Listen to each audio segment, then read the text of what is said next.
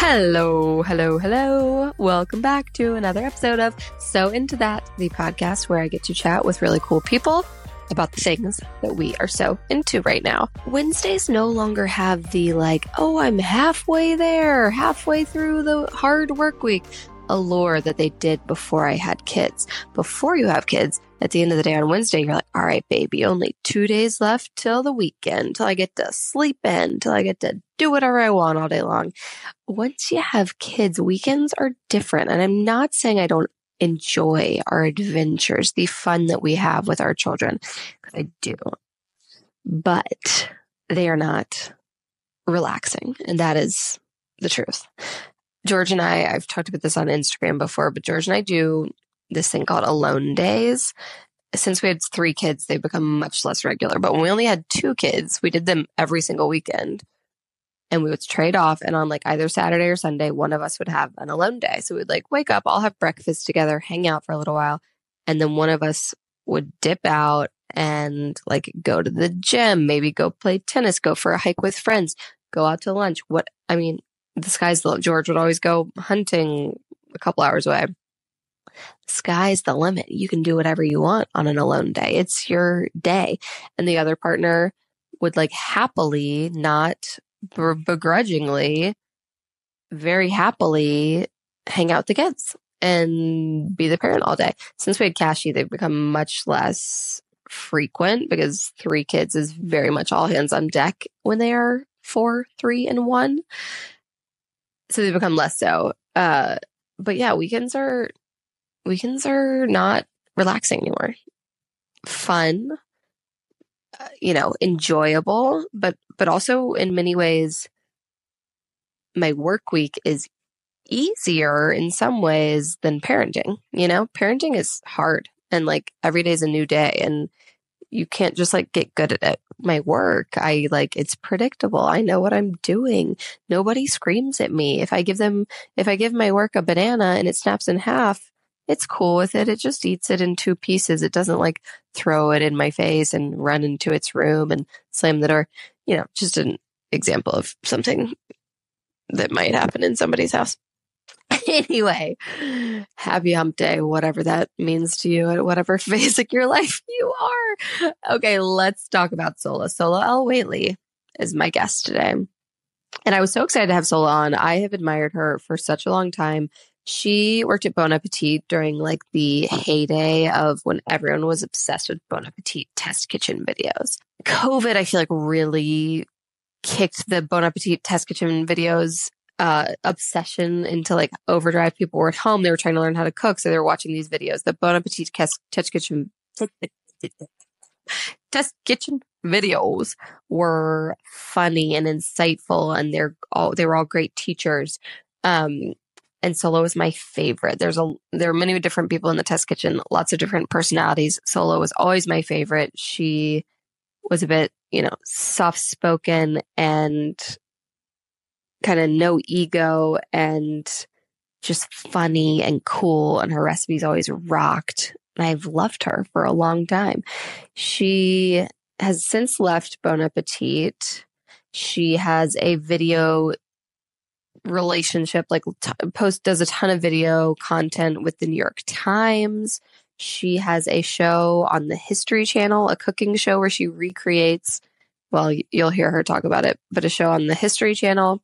She's done stuff with HBO Max. She has a lot going on. She also published her first cookbook this year. It's called Start Here, and it's basically like culinary school and a cookbook. Tons of text, tons of photos. If you want to learn to be a better cook, this is a great book for you. It doesn't just teach you the recipe, it teaches you like exactly why are we doing it this way? What's the technique? what else can I cook this way? A very cool book. It came out in October and uh, like six weeks before that, she gave birth to her first daughter. So it's been a fall for Sohla. Eh, she's got a lot going on. And what I had anticipated us chatting about was her book. Like I know her as this awesome food personality. I wanted to hear more about the book, how she wrote it, why she wrote it, all the things. And we get into that a little bit. But the conversation went in a way that is so much more interesting to me And that's why it went that way because I kept asking her questions. We talked so much about just being a new mom. The her her thing that she's into right now is the baby toy that no parents should go without. I only got this toy for my third kid and it was a complete game changer. Like I could work, I could do a Peloton for like an hour and he would just happily be on this toy. So we get into that a little bit. And then we just get into pregnancy, birth, labor, especially postpartum and the things that we kind of feel duped on. Things that we wish we had known that is incomprehensible why we weren't told. And that is one of my favorite things to talk about. I love talking to women about the shit that we should have been told, that we weren't told, that like if we had just been prepared, life would have been a lot easier, especially around pregnancy and birth and the postpartum recovery. Um, so we get super honest about all of that. If you are pregnant or expecting, or if you have already had children and you're just looking for a little validation, this is the episode for you. So we talk about that a bit, and then we do get into her incredible career and all the things that make her one of my favorite food creators out there. Sohla rocks. This episode rocks. I'm really excited for you guys to hear it. So here she is. Welcome to So Into That. I'm so excited that you're here. You, we tried to do this in person, but when I am in New York, you are headed out on the second leg of your cookbook tour, which I want to hear about later. But first, let's get into what we are so into right now. Um, since we were just talking about my cozy clothes, I'll kick us off by talking about my sweatpants. I, oh my gosh, also speaking of the fact that we are both constantly covered in either puke or poop, Friday night, I was over at my friend Jess's house. They had us over for dinner, and Cash, my third, was like out crawling in the yard. And Je- James, Jess's husband, went to pick him up, and he was like, Oh no, oh no, this baby is covered in poop. And I was like, What? He had crawled through, crawled through dog poop. So, not oh, his poop, crawled through dog poop. So speaking of oh, making that's in that my future. Uh-huh, uh-huh. Oh, yeah, it totally is. You have yeah. dogs. Like this is crazy enough. We have a dog. This has never happened in my, but it was like dark. We were all outside. We were having dinner. Cash was crawling through poop. So I pick him up, take him inside, wash him off. And I'm like, okay, you know, it takes like 10 minutes, like washing. I take all his mm-hmm. clothes off. I'm ready to go back outside. And my friend Jess comes to check on me and she's like, okay, you ready? Like, I'll help you get back outside. And she looks down at me and I am now covered in poop. So like, I'm wearing these like nice new pants. I'm covered in poop. So she hands me these sweatpants and this is my product of the week. They are Gap. If you're watching this video, I'm modeling them. they are Gap vintage joggers, vintage soft classic joggers. And I've never been more comfortable in my entire life. I like own plenty of sweatpants that are like fancy designer brands. These are it. This is the pant that you need. Okay. Do you own them? I'm sold. I'm, get, I'm gonna get some. This is it. Like I, I only want stretchy bucks. waistbands. Yes, like that's the best waistband. I, I got. I, these are a size. These are like my true size, and I feel like I normally size up in sweatpants to make them kind of baggy, but then I look like a dump truck, so I don't wear them like in public. But these are kind of like fitted to my body, and so I'm like, oh, these are. This is a cute outfit, and so I'm. I've just been wearing them nonstop. I'm ne- Jess, you're never getting these back. She's a podcast listener. She's never getting these sweatpants back. Okay, so that's my product of the week. What are you so into? Well, so because my whole life is baby, it's the. I'm sure you have this already. It's the Fisher play, Price kick and play. It's Nothing like is better. it's a life changing toy. So nothing is better. I was in the beginning before we had her. I was like, "Oh, babies don't need toys. Everything's entertaining. We don't need to get that much stuff." Yep. Um, and then I was, I'm totally wrong. I'm totally wrong. The putting her on that thing, she can entertain herself for like an hour. We don't it's have to insane. worry about her. She loves all the songs. Are I don't if if any of the listeners haven't seen this toy, maybe you. Uh huh. Could be a little monkey in the bubblegum tree. Yeah. Yeah, I, I, I love it. I love it's burned into my brain. But like burned. Okay, have you seen the video of John Legend singing? Oh yeah. It's so good. There's a video of John Legend, like Chrissy Teigen's like draped on his piano. And I think I, in my head, she's involved anyway. And he's like singing a beautiful rendition of the song that the little, little monkey in the bubblegum tree. Well, the toy has several songs. I'm Yeah, yeah, trying to lots of learn all of them. I currently just there. know that one. That one is like Don't a you very worry. catchy tune. Oh, it's yeah. it's a good song. I think that's the one that like adult. I think this toy's been around for many, many years. That's the one that adult parents will like still sing to me. Like they'll see it in the background of my videos and they'll DM me like little little monkey in the bubblegum tree. but it's an incredible toy. I actually did not have the kick and play for my first two kids. And I think I don't know if a friend sent it or if I just like needed some new swag for number three to keep him entertained. Mhm. I got it. Wow. And then, you know, you can move the piano. Once they start sitting up, you can Mhm. move the piano. Sit and sit and play. Kick and yeah, play. there, there- there's so much to do with it, and and it's So really funny because so as I mentioned, after feeding her, we have to hold her up for half an hour. so Um, fun. And then after that, she just starts screaming because she's like, I have to get to work. It's time for me to kick and play. Like she, she'll eyeball it from the corner of the room and be like, let me, I, I am a busy baby. I got places to be. Get me out of your arms. I gotta go play. yeah. I don't care if I vomit all over it. I gotta get on there. I'm sure it's covered in vomit. yeah, but it's so easy to clean.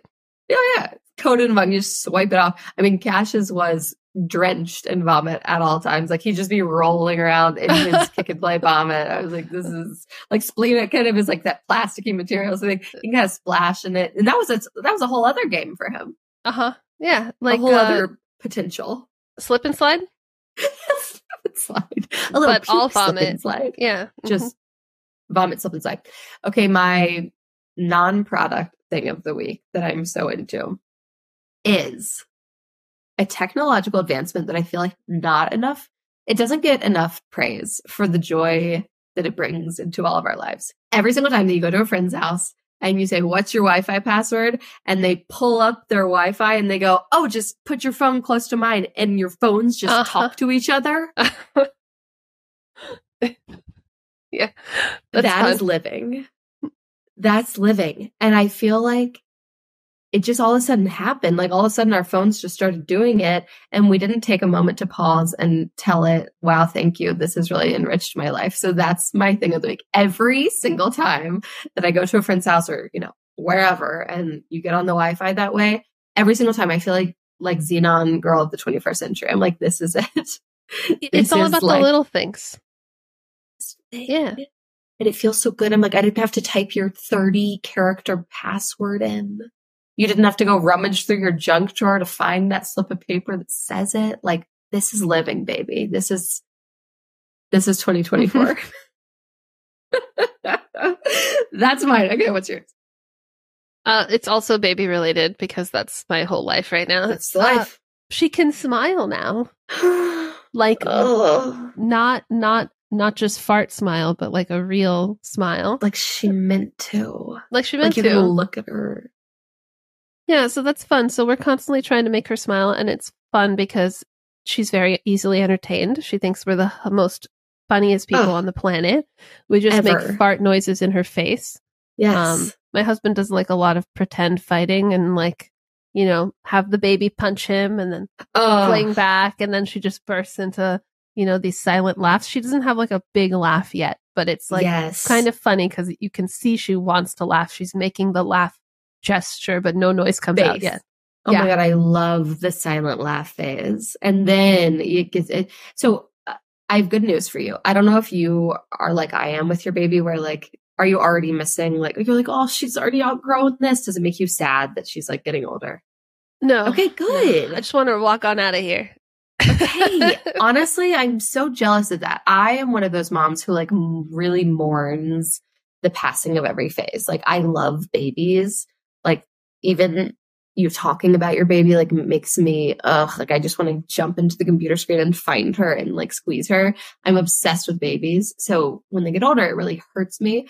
But the laughing thing, I am happy to report I have a five year old, a three year old, and a one year old, and they keep thinking you're funny. I'm sure all the like the moms of like teens are like, no, they don't. But at age five, I can still like make a fart noise and make my five year old like die laughing. So I like. Yeah. there's time for us yet to continue to be the funniest person that they know. I'm sure that when she gets older, I'll miss a lot of the baby things. But right now, I'm just like in it. So I'm I'm yes. I'm I'm glad that she feels sturdier now because I was really Yeah. scared the first couple of weeks. Like now she can hold up her head and it just, she's not so teeny tiny and uh, I'm not as scared like changing her and putting her in clothes. Everything was Oh, scary before. worst. Putting them in clothes when they're that tiny is the worst. You're like, is am I literally going to snap her head off by putting this t-shirt on her head? And why did this company make the t-shirt hole so small? Like, oh, the, my my my uh, mother and mother-in-law buy the most impractical clothes and like bags and bags of it. My mom sent like Yes. two packed bags, and nothing has like. I really only put her in like the head to toe either snaps or zippers, but my mom will get like my mother-in-law's obsessed with these like these little uh Wednesday style collars, oh, that have Wednesday buttons- style. Peter buttons Pan in the style. back. Oh, mhm. oh, the buttons in the back for the tiny babies. What is How- wrong with you people? How am I supposed to put that on her? Roll the baby over onto its stomach and just have her like fl- screaming. She's flailing. oh, they're the worst. And then my mom just gets like tiny like people clothes, but for babies. Like she got her a tiny bathrobe. Oh yeah, a tiny bathrobe. so Perfect. Because practical. after because after bath time, she's not just screaming at me to get her bottle and go to bed. yeah, We're just chilling. yeah. We're like having a, a, a cup of tea. But you know, you gotta, I gotta put them in everything once, take a picture, make them happy, and then she just like lives in the like zippies. Yes, zippies. Have you discovered the um magnet? Haven't tried mag- that yet. What are they called? Oh, it's really good stuff. What are they called? Um, Magnetic Me is the brand, and instead of snaps or instead of a zipper, it's like it looks like a snap, it looks like a button, but they're just magnetic. So all you do is like throw their clothes over the front of themselves, and it just snaps together. It's incredible. Oh, okay. We're gonna have to try one of those. really truly an incredible invention. I don't know why they're like not more. It's like one of those if you know, you know brands. Mhm. Like fantastic. My kids only have like three pairs, like one pair per each age because they're kind of expensive. They're like 40 bucks for like a freaking onesie. But man, lots of wear and tear on those ones and all three wore them. So there you go. Um okay, so you you birthed two things in the fall of 2023. One uh believe it or not, I think probably weighed more than the other, and that is Uh-huh, your yeah. gigantic, gorgeous, just like instruction manual encyclopedia of a book that is called Start Here. And you birthed it a month after having a baby. Yeah, it was exactly. Oh no, two month. months. Two months. Two months. Okay. Two just months. barely though. I just because she the baby came early. okay, okay, okay. Oh god, so it should have Thankfully. been Okay, It yeah. would- Because that would gave have- you a little more time. If she came on time, I don't know how I could have done this because I had to go on tour right after. So it really worked out that she was early and I got a little bit more recovery time. So you Um, went on tour seven weeks postpartum, eight weeks postpartum. Yeah, eight weeks. How are you doing? Um, so the first leg was not bad because she was so small. She That come with you. No, she didn't come with me. Okay. Um, but I didn't feel as bad because I don't think she noticed I was gone. Yeah, she didn't know anything. No, she didn't know anything. She wasn't even like f- look, looking at us yet, you know. Yeah. But um, this like round, an amoeba. Yeah. yeah, this round, I'm I'm she, I'm gonna leave in two weeks, and she's gonna be five months. So Yeah. I'm not thrilled about leaving her, and this is gonna be like almost a two week stretch. Um, for the first yeah. half, since it was all East Coast, I was just doing overnights, and we spread it out. We spread the tour out over like six weeks, so I was not gone for very long, and it was very easy to like pump and and have milk for her. So I don't like have enough milk frozen, and Ugh. and I'm going to be gone for so long. It, it, it's going to be rough. And she's going Yeah. through this like sleep regression. Well, great. Get out of there for the sleep regression. I feel bad leaving my husband with dealing with No, no, no, no, no. there's just there's times when we just leave the husbands to handle certain aspects. No, I I not to trivialize, trivialize at all. It's so we we emailed about this a little bit this week. We it's so hard to leave them the first real time and then yeah as they start to get older you like feel like they are noticing your absence but i do feel like it's like a muscle uh being a working mom you like you get stronger and you get like better at it and like repetitions make it easier which also sort of makes it harder because you're like, God, this sucks that it's becoming easy to leave my kid. But it's just what we do and we get back. And I swear I've been gone. I think the longest I've ever been gone for my kids is like eight days in a row. And you get back and they literally are like, what's up? You're back. And like they didn't notice you were gone. They have no, they have no, they're like goldfish. They have no concept of time. So that's the good news. You get back, you jump right back in. The hardest part is you get back and your husband's name is Ham, right? Mm-hmm. Ham's gonna be like, okay, I just dealt with the sleep regression while you were gone. Like, you take her, and you're gonna be like, wait, I was on a two week, I was on a two week road trip book tour. Like, I need a, a nap, and he's gonna be like, no. Oh no, he is, he is. I know it. I'm just probably gonna like nap with the baby for the full two days when I get back. Yes, yeah, sleep with the baby. That's the best thing to do. What has been the most challenging part of new motherhood for you? And I know that's a very loaded question because so much is challenging, but what's been like, oof, that rocked me? I, I don't, I don't know. A lot of things. I guess I was really preparing for the like mental health changes. Uh-huh. You know, I was really worried about postpartum depression. So I started working early. As soon as I got pregnant, I found a therapist who specializes in like mothers. Um, wow. So so that that part has actually been fine. It's the physical recovery that I did not prepare myself for as much. Yes. Um, so that surprised me like a lot. Like I, I I started working a week after having her, and then I started working like out of the home at three weeks, and I like was not. Oh my god! I, I don't. That was way too soon. you yeah. know, because like having like mesh un- underwear out in public is not fun. No, dude. Whoa. And like, you know, I, I hadn't stopped bleeding yet. So things no. like that, I like did not realize how long you really do need to just like physically recover. Be in your bed with your baby. Yeah. Somebody yeah. bringing you your baby. Yeah. That's tough. In like some parts of the world, women are like encouraged not to leave the house a single time for 40 days. It's like a 40 oh, day wow. thing and like everyone makes your food for you and like waits on you hand and foot and you are like physically supposed to like stay in your bedroom kind of like in the bed you know go on walks whatever you're not a prisoner but it's like you're truly supposed to be just like taking care of recovering and i'm like why did no one tell me that because i agree i had postpartum depression and the postpartum recovery and i was like why did nobody tell me that my like whole below my belly button was just going to be like wrecked. Well, and it's crazy because I read wrecked. a lot of books to prepare, and everything yeah. was about like pregnancy and labor. But and and like people talk about like in the books yes. they they mention this like fourth trimester, but I want to know the nitty gritty. Like I wish I was a little uh-huh. more prepared for like the the giant blood clots and the painful yes. urination. yes, I I let's let's prepare the women because yeah, only women need to know. You need to... I couldn't pee like I like couldn't control my bladder for two weeks after I had my first kid. I thought I would never I thought I would never I thought I'd have to wear diapers for the rest of my life. Because mm-hmm. I'd never heard of this before. Eh, so many women have bladder issues after they have kids. I had never heard of it before because there's just not enough like literature out there preparing us. Mm-hmm.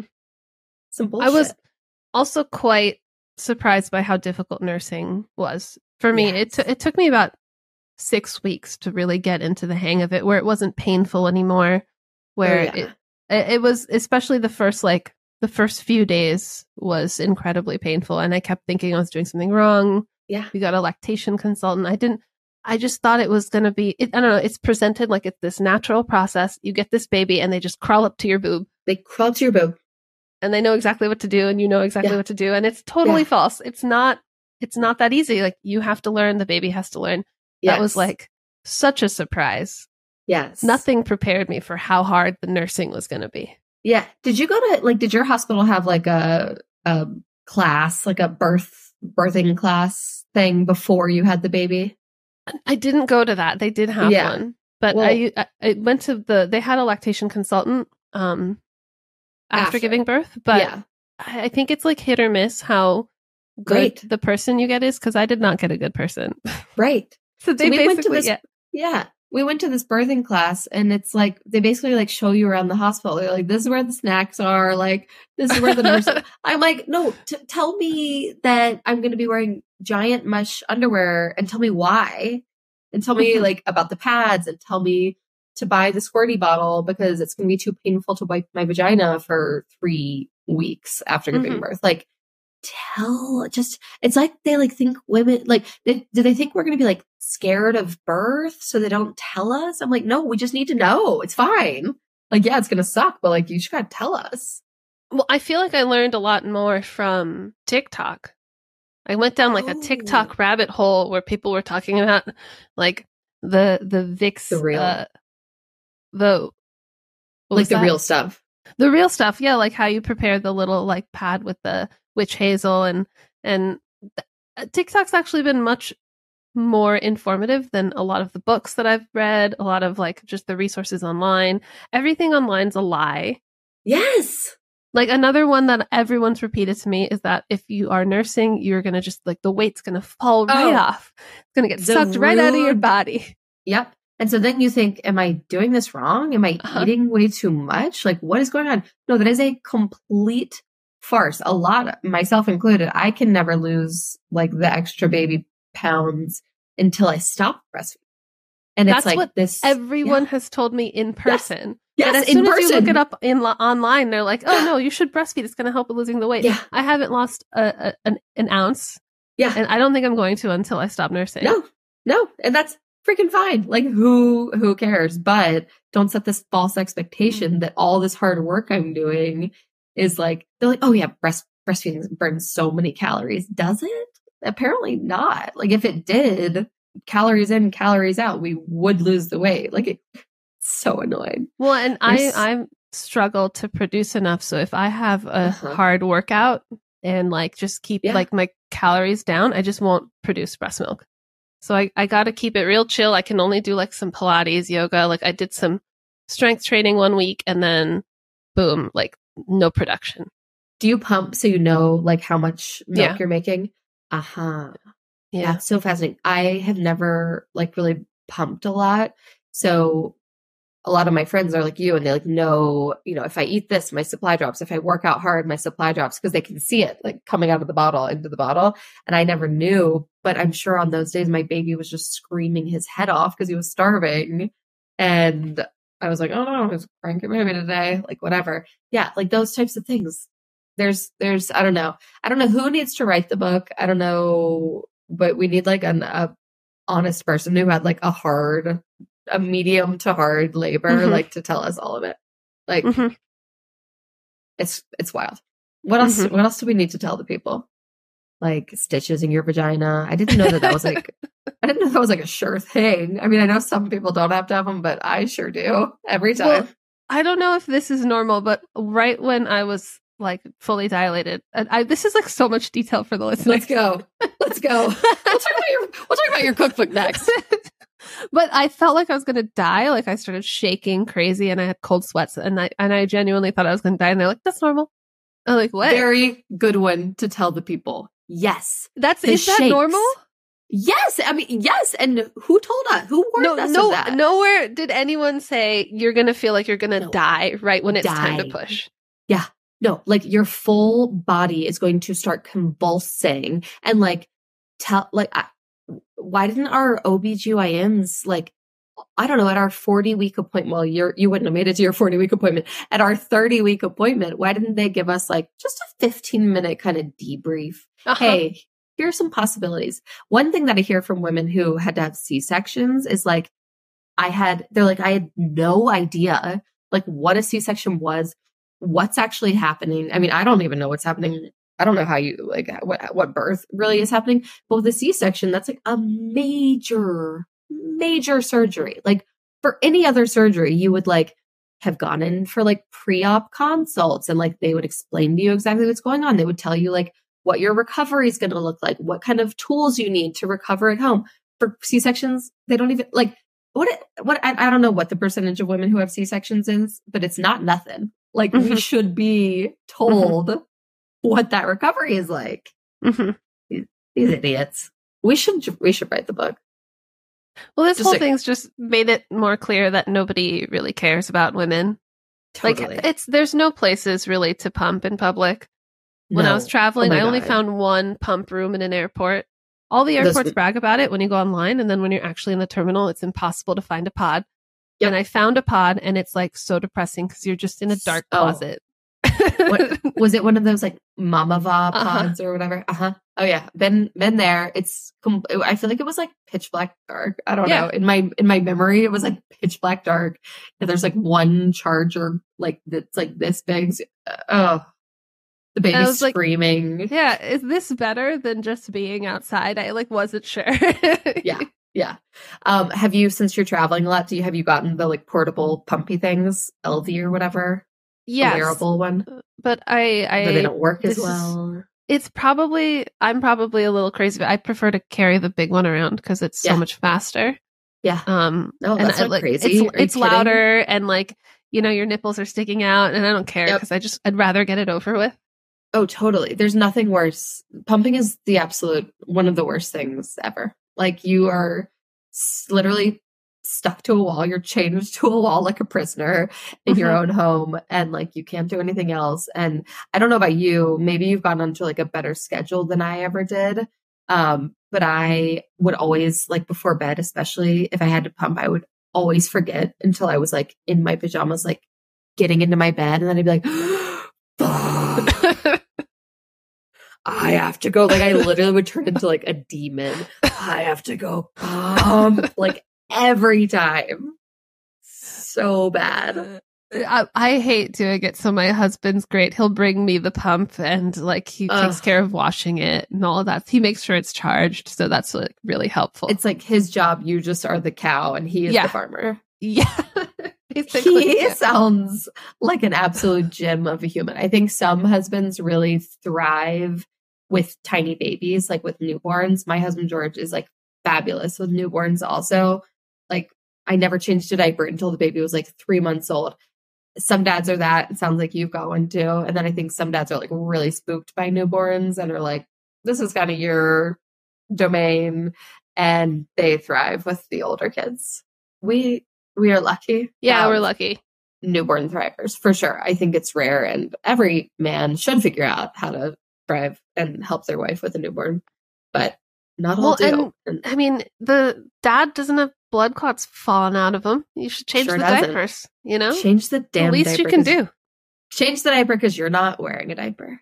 Okay. Boom. Yes, exactly. Boom. you do it. Okay, so you first traveled for work, or you had your first big work thing three weeks after having the baby. What were you doing? What's what's going on with work right now? Like you've got the book. What are you really excited about that's going on? Yeah, right. Well, I guess tell us about what you had to go do three weeks after, and then oh, tell us where you are now. Oh, so we, my husband and I actually work, recorded a little podcast series that's gonna be out soon. Cool. Maybe when this is out, I don't know. Oh my gosh! Okay, I've I'll lost track of dates.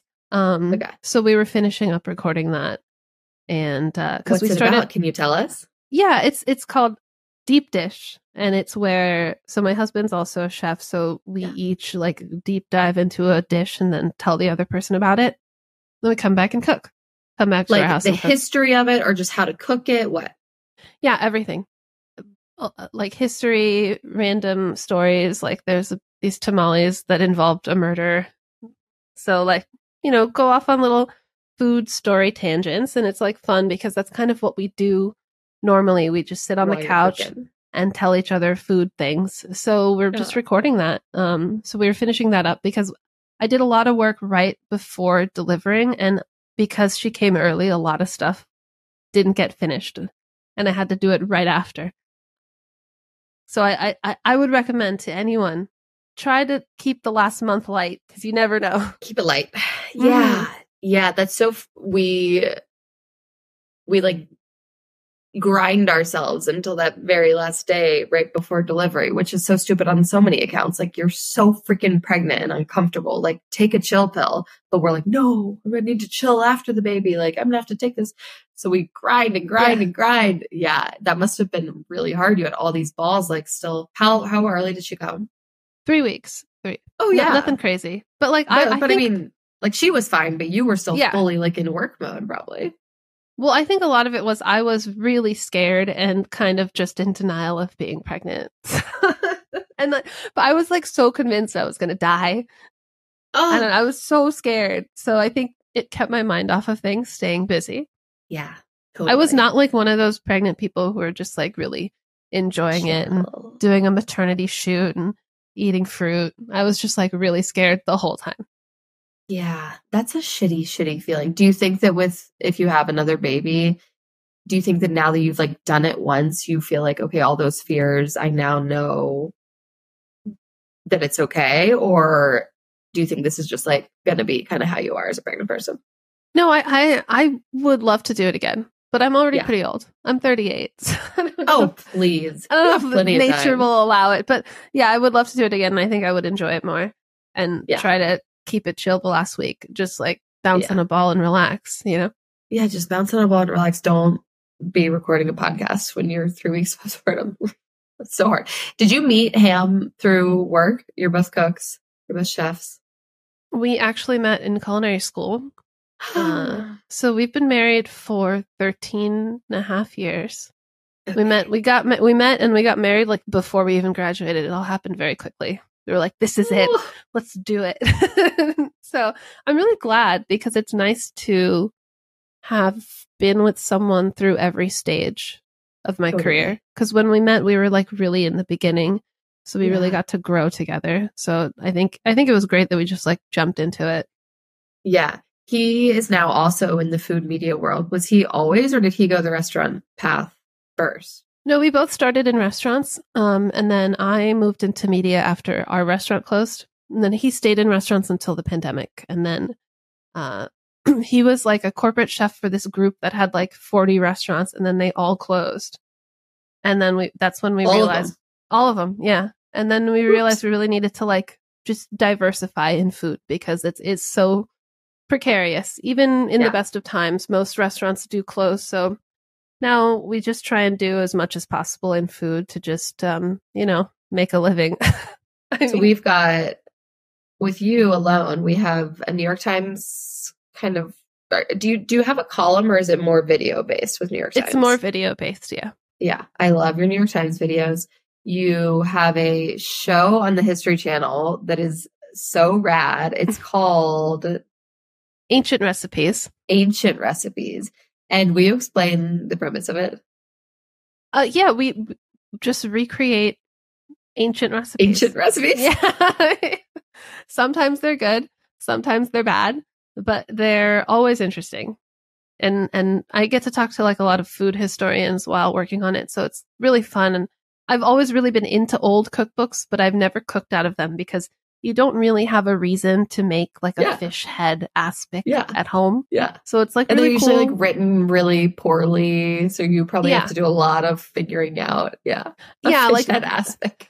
Before we shoot anything, there's like a lot of like recipe testing because so much of it is so oh vague.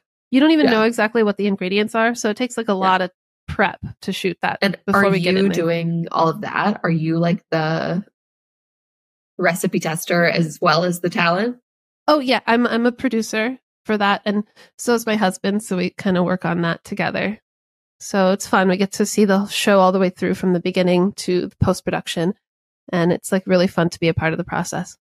Yeah, that seems like a really cool show. Okay, so there's the New York Times videos, the History Channel, um, and then let's talk about start here.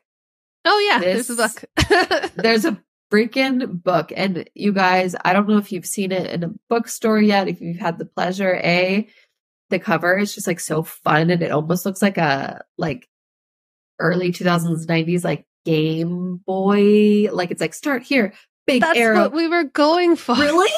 Oh my god, I swear I haven't read that anywhere. That's what it looks Nobody like. Nobody like, got it. Oh You're oh like god, the well, only one. I'm here. I get it. It totally does. It's like Pac-Man vibes kind of. And this big arrow and it's like start here. And it's the subtitle is uh teaching beginner recipes. What is it? instructions for becoming a better cook. Instructions for becoming a better cook. Start here, instructions for becoming a better cook.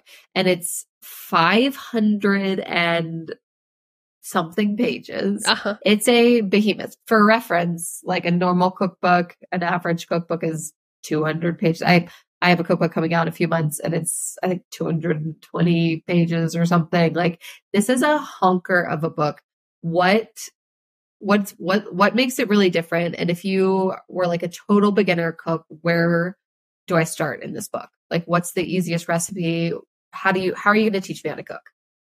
Well, I really wanted it to be like culinary school in a book. So each cool. chapter is teaching you a different technique. And the book is also half savory and half pastry because I think it's all really fun and I think everyone should learn all of it.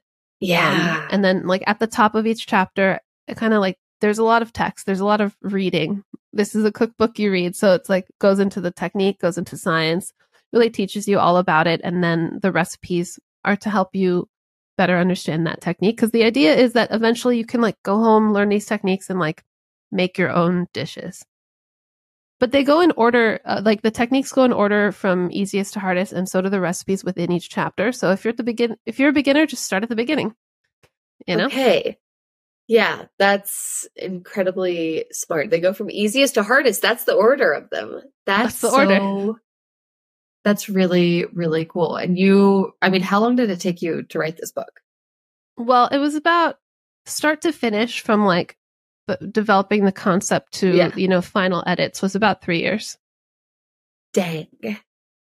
Did you have, did you like develop the concept and then sell it to a publisher or did a publisher like lock you down and say like, we want your cookbook no matter what it is? Oh no, no. I, I had to develop the concept and like sell it. Cause at that point when I did sell the book, I didn't really have nobody knew who I was really yet. So I don't believe was, you. When was that? It was it was 2020. Ago? Yeah, it was four years ago. yeah. A lot's yeah. happened, you know. But um yeah, really ironed out the concept in the proposal first and then okay. took it out to publishers. Um, okay, so you did this like mini leg, or not mini, but you did an East Coast leg of the cookbook tour, and then you took a break. And was the break just like let me chill and be a mom for a sec? Like the book can wait. Good yeah. job. Like yeah. what's the what's the rush? Why do we have to do this like month long book tour? I think this is so smart. I I want to channel that slow down. Like after the first couple of weeks of like madness, like why not slow it down a little bit and enjoy it? Well, and and the the since the book came out so close to the baby, we right. did the East Coast first just so I can, you know, do day trips and not have to be overnight for a long time. And now the left the West Coast is going to be harder because it is just like one very long stretch because it doesn't make sense to fly back and forth. So uh she's a little bit older. She's a little bit sturdier. Yeah. I'm gonna yeah, be sad though. She's got a kick-ass dad. It's gonna be harder like, for me than them. Yeah. Will you pump while you're on the road and on the West Coast? Yeah. Yeah. Yeah. Will you ship it back? How do you even do that? I looked into that and uh I don't think it's yeah, worth it. So we're just she's gonna have frozen stuff. And I'm just gonna pump and dump just to keep the production going. Oh, you'll just pump and dump. Great. Mm-hmm. I was like, mm-hmm. wait, how, you're gonna have it for two weeks. What are you gonna do? Like bring a freezer with you everywhere you go? Oh no, those I had like originally thought that I was gonna like freeze it and ship it, and then we were looking into that, and it's tough because the freezers in a hotel aren't that reliable. Right. And I don't really want her to have milk that might not be at a safe temperature. Right. Yeah. Not ideal. Yeah. Not so, um, book tour sponsored by like Yeti coolers. like who is getting this all around? Um, okay, well, tell us where on the East Coast, where on the West Coast are you going to be so that we can find you? You're going to San Francisco. I'm so sad to miss you. Uh, yeah, it's not it's not that long. A couple events in LA, a couple in San Francisco, and then Seattle and Portland. How did you decide where to go on your book tour? Were you like diving into your like Instagram analytics? Like, how do you know where your people are and where to show up for them? Um, you know, it's really the publisher. Yeah. They figure that stuff out. Yeah. Okay, great. That's a good answer. I, again, I'm just, I have this cookbook coming out in August and I'm like just starting to figure all this out. I'm like, uh, who, where are, where do I go? Who's your publisher? You, uh, Union Square. Mm. They, they should help you figure all this they'll, out. They'll figure it out for me. Good. Yeah. I don't want to yeah. figure it out.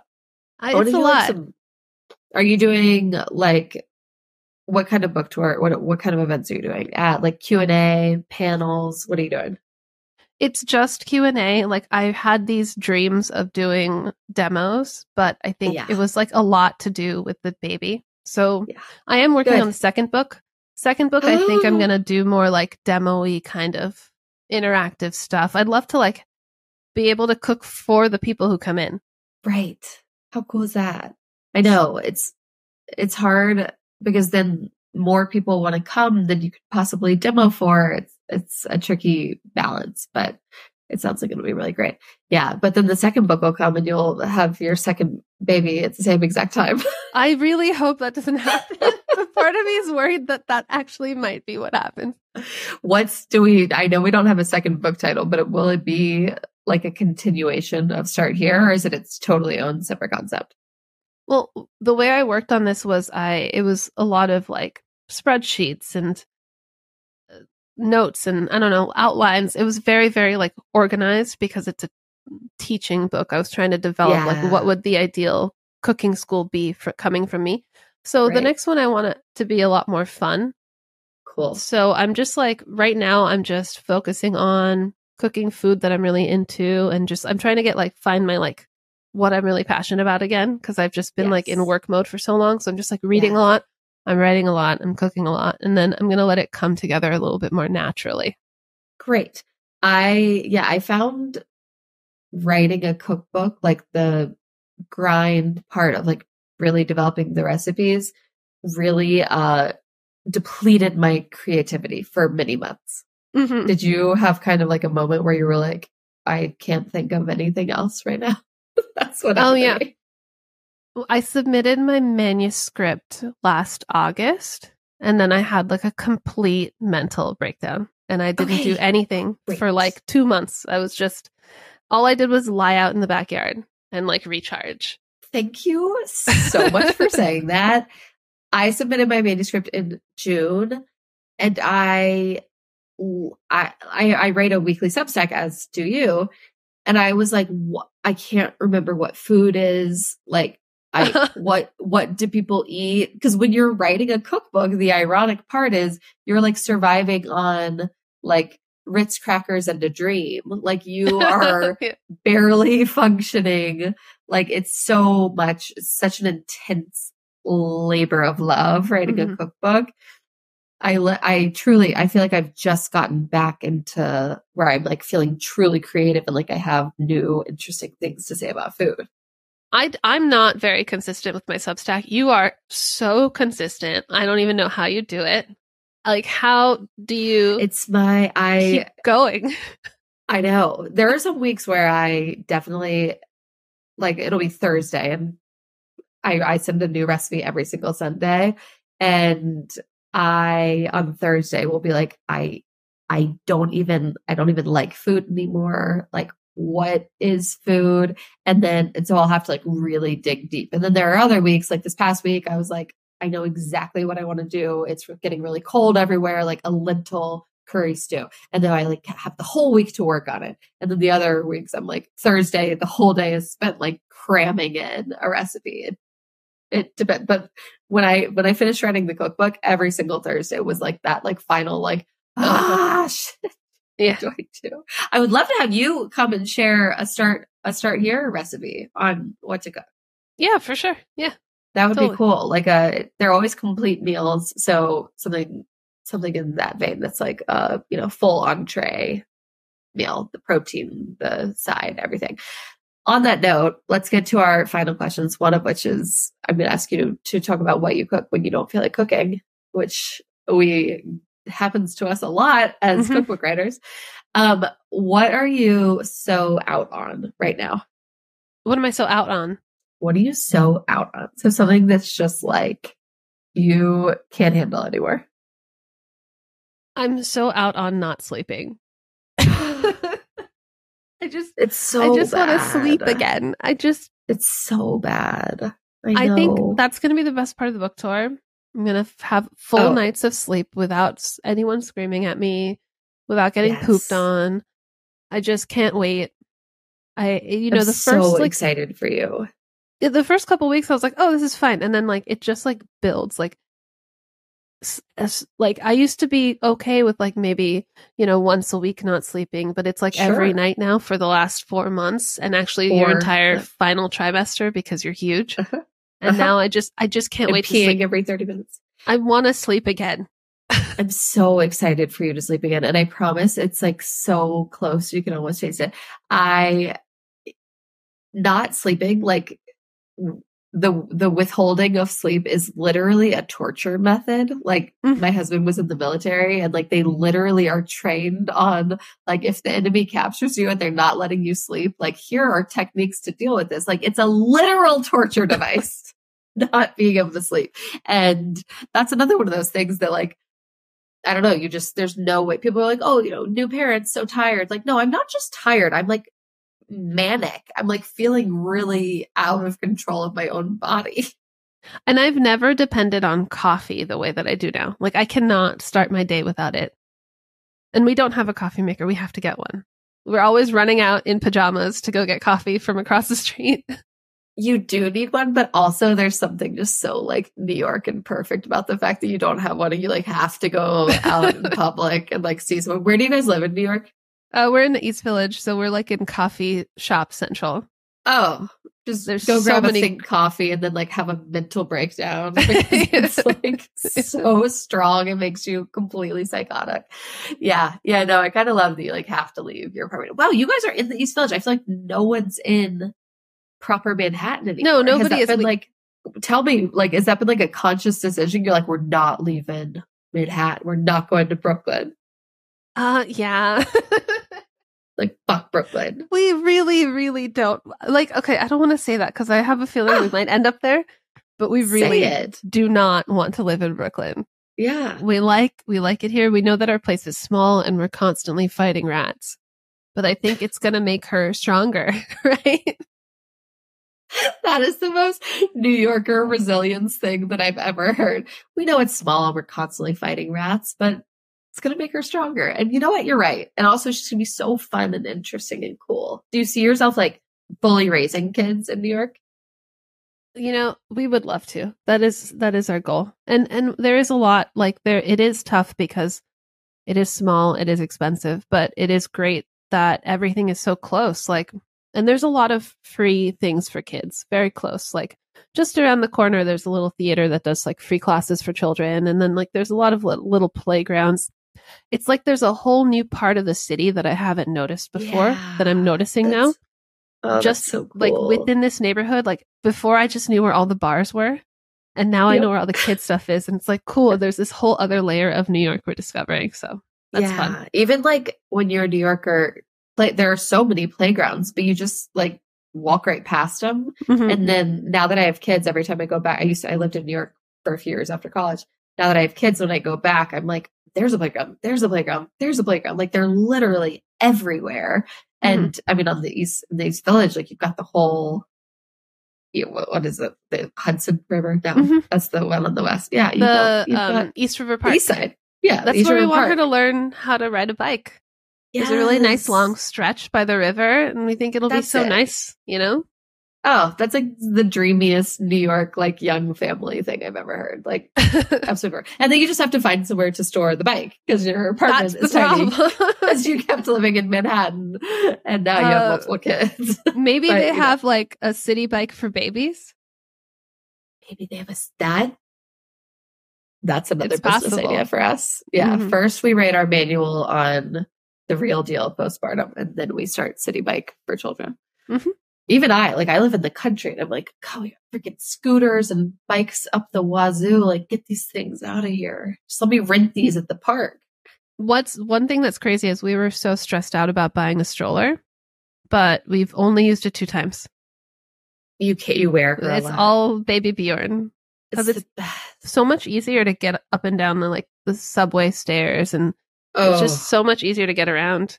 I eh. will say, I mean, I'm I think it's so cool that you want to raise a family in New York.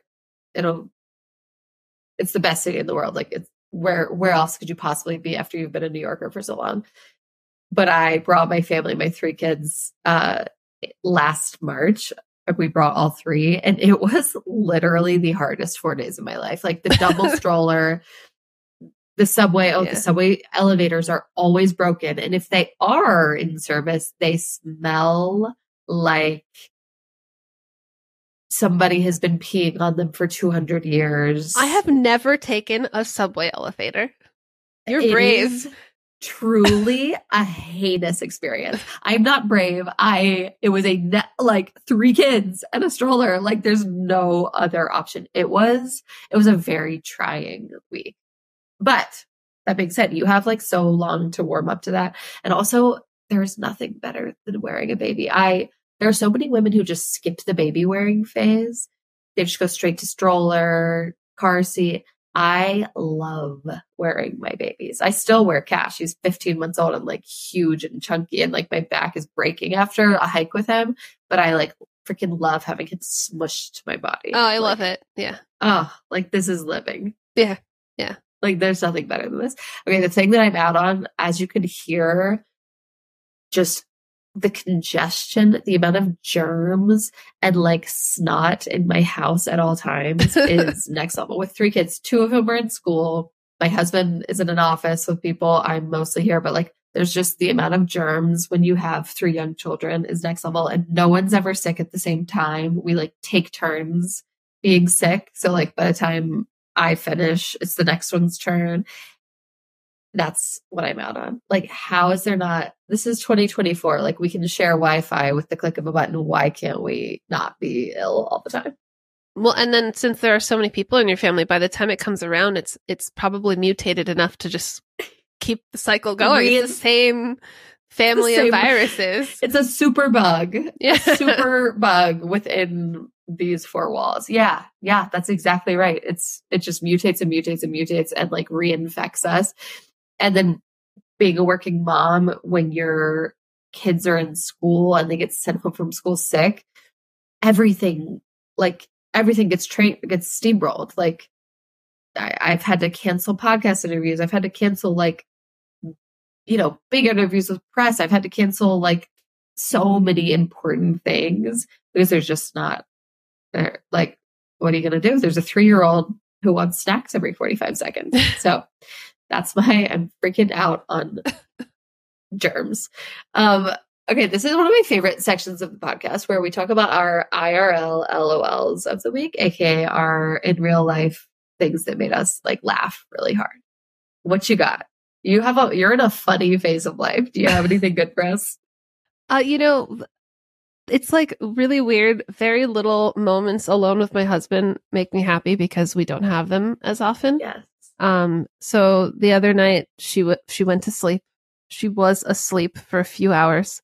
And so we decided to take down the Christmas tree. Yeah. And we were like putting away all the presents. And then I was like at the bottom of the Christmas tree trying to like unscrew it from the stand. And my husband was trying to pull it out. And, um, and then when I got up from the tree, there was, I was just like completely covered in pine needles, head to toe, stuck to the, like, like the dry vomit, you know, inside my glasses. And I think the exhaustion plus like how ridiculous we were just laughing. We were like collapsing on the floor laughing. That was just like human Christmas tree. yeah just every part of me was covered in pine needles. It was very fun. And it was like the first time we'd been like alone doing something together in like a long time. Yeah, so that was really nice. Totally. It feels so good to have those moments of like, okay, we are our own people who still exist. And like, we just had this really funny, fabulous moment, just the two of us, because mm-hmm. they, they do become more rare. Um, Oh god, that's really good. Okay, mine pretty much all of my IRL LOLs are funny shit that my kids say. So my in-laws were here for Christmas and we are Southern and Southerners love a good expression, a good, you know, turn of phrase. And my, my in-laws are really Southern and like really thick Southern accents. And they basically like speak in riddles. Like they have an expression for every single thing that they do. And they had just left and my husband, my, my five year old Mattis was sitting on the toilet pooping as five year old boys do. And of course, the door is wide open. And George and I are sitting out in the living room, and Mattis screams, Dad, George is like, yeah. And he was like, have you ever been on a wild goose chase? and we were like, what? And he had like heard the phrase wild goose chase from my in-laws and like thought that it was like a real actionable thing that you could do. Dad, have you ever been on a wild goose chase? And we, it was like the same, like it had been like, you know, Christmas is like stressful with three kids. There's so much going on. And George and I just like looked at each other and like died laughing. we were like, that is so fucking cute. Like he thinks that a wild goose chase is a real thing. And that is fantastic. Um, okay. We end it by hearing, especially from somebody like you who just wrote this fabulous book that will teach us how to cook. What do you cook when you do not feel like cooking? What's it going to be? Uh, egg and rice. Uh, tell me more. Uh, just like steamed rice. We usually go for like a short grain, kind of like a pilaf. So we'll toast the grains in a little bit of butter and then steam it. Uh, ideally with like some bone broth or dashi. We usually have it in the freezer. Oh. And then when the rice is like, you know, like after it's done cooking, you fluff it and let it rest. Yeah. During that like rest time, we'll just pile some greens on top so it'll just steam uh-huh. with the uh-huh. rice. And then just like fry up an egg, throw it on top. So we got rice, greens, egg, a little bit of, you know, togarashi or soy sauce and Yeah, I was gonna say, are we like what's on top? Soy sauce, yeah, soy sauce, togarashi, nothing crazy, but that's like a usual go to because it's got everything. You got your protein, you got your veg, you got your egg. That fabulous answer. I love that. and I love the like one potness of just steaming the the greens right on top. It's like, such a good people, trick, but you you need a very big pot. You do a because nice wide greens take up so much space. Yeah, yeah, and yeah, they yeah. turn okay. into nothing. But like, just put it in a much bigger pot than you would need just for the rice, and then you can just load it up with like Swiss chard or spinach or whatever you got, and put the lid back on, and it'll just wilt for you. And then afterwards, do you stir the greens into the rice, or do you like kind of remove them so that you can have like your rice, your greens, your egg? I I kind of remove it, but you could just yeah. mix the whole thing up. You know, whatever vibe you're feeling. Yeah, but no, I meant to like the fact that you still have three. Like it looks like you cooked your greens on your own. yeah, in fact, you did not. You did um, not. Okay, you are the best. Get to that sweet baby girl who is uh, screaming for you in the background. Thank you so much for joining us. Thanks for having me. This was fun.